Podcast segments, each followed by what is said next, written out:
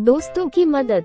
एक बार की बात है, एक घने जंगल में एक वफादार कुत्ता और एक बुद्धिमान हाथी रहता था। वे अच्छे दोस्त थे और अक्सर एक साथ जंगल में लंबी सैर पर जाया करते थे। एक दिन, जब वे टहल रहे थे, वे जानवरों के एक समूह से मिले जो एक स्थिति से परेशान थे। पता चला कि कोई उनके सामुदायिक स्टोर से रोज भोजन चुरा रहा था, और वे ये पता नहीं लगा पा रहे थे कि असली चोर कौन है। कुत्ते और हाथी ने जानवरों की मदद करने का फैसला किया और चोर को पकड़ने के लिए रात में दुकान पर नज़र रखने की पेशकश की। कई दिन पहरा देने के बाद भी कोई चोर नहीं मिला, क्योंकि चोर सतर्क हो गया था। इसलिए इस बार उन्होंने नई तरकीब लगाने का फैसला किया। अब एक रात, छुपकर हाथी दुकान के बाहर पहरा दे रहा था और कुत्ता पहरा देने के लिए अंदर छिप गया।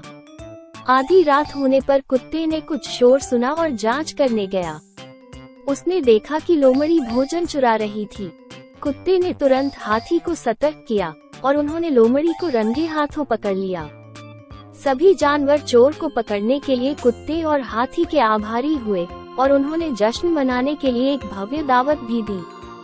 उस दिन से कुत्ता और हाथी सभी जानवरों के और भी करीबी दोस्त बन गए और वे जंगल में अन्य जानवरों की ज़रूरत पड़ने पर मदद करते रहे।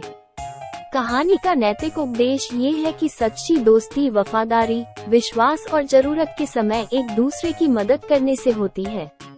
कुत्ते और हाथी की तरह, हमें भी अपने दोस्तों की ज़रूरत पड़ने पर मदद करने के लिए तैयार रहना चाहिए और जो सही है उसके लिए खड़े रहना चाहिए।